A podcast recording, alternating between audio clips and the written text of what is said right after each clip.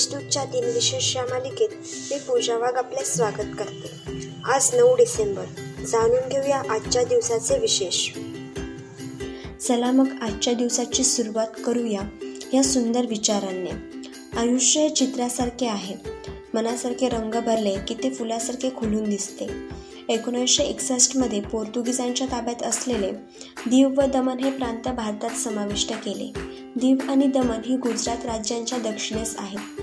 दमन ही या दोन्ही केंद्रशासित प्रदेशांची राजधानी असून गुजराती ही तेथील प्रमुख भाषा आहे. एकोणीसशे एकसष्टमध्ये टांझेनिया हा पूर्व आफ्रिकेतील एक देश आहे. या देशाला ब्रिटनपासून स्वतंत्र मिळाले. डोडोमो ही टांझेनियाची राजधानी आहे. एकोणीसशे सहासष्टमध्ये बाबाडोस या देशाने संयुक्त राष्ट्रसंघात प्रवेश घेतला. या देशाच्या उत्तरेला वेस्ट इंडिजची बेटे आहेत. एकोणीसशे एकाहत्तरमध्ये संयुक्त अरब अमिराती संयुक्त राष्ट्रसंघाचा सदस्य झाला. संयुक्त अरब अमिराती सात अमिराती एकत्र येऊन तयार झाला आहे. आता पाहूया कोणत्या चर्चित चेहऱ्यांचा आज जन्म झाला.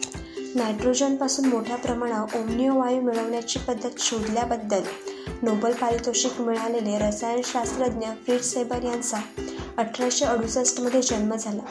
करवीरचे प्रमुख शिक्षण अधिकारी दिवाण बहादूर आणि सत्यशोधक चळवळीचे सच्चे कार्यकर्ते असणाऱ्या अण्णासाहेब लठ्ठे यांचा अठराशे एकोणऐंशीमध्ये जन्म झाला. त्यांचे शिक्षणाविषयी धोरण हे फक्त माणूस साक्षर झाला पाहिजे एवढ्यावर न थांबता शिक्षणातील सर्व दारे समाजासाठी उघडी राहावीत असे होते.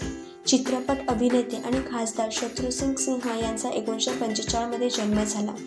एकोणीसशे सत्तर ते एकोणीसशे ऐंशीच्या दशकात अनेक चित्रपटांमधून त्यांनी भूमिका केल्या. काँग्रेसच्या अध्यक्ष सोनिया गांधी यांचा एकोणीसशे सेहेचाळमध्ये जन्म झाला. काँग्रेस अध्यक्ष म्हणून त्यांचा कार्यकाळ सर्वात दीर्घ राहिला आहे. मॉडेल व सिने अभिनेत्री दिया मिर्झा हिचा एकोणीसशे एक्क्याऐंशीमध्ये जन्म झाला. तिने दोन हजार एक साली दियाने रहना है तेरे दिल में या हिंदी चित्रपटाद्वारे बॉलिवूडमध्ये पदार्पण केले. आता स्मृतिदिनानिमित्त आठवण करूया थोर विभूतांची. भारत चीन मैत्रीचे प्रतीक द्वारकानाथ कोटणीस यांचे एकोणीसशे बेचाळमध्ये निधन झाले. दुसऱ्या महायुद्धात जापानने चीनवर आक्रमण केलेले असताना डॉक्टर कोटणीस यांनी चीनमध्ये त्यांचा एकोणीसशे बेचाळ रोजी मृत्यू झाला आहे.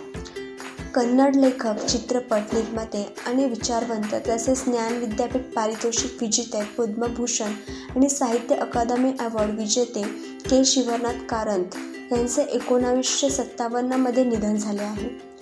आजच्या भागात एवढेच. चला मग उद्या पुन्हा भेटूया. नमस्कार.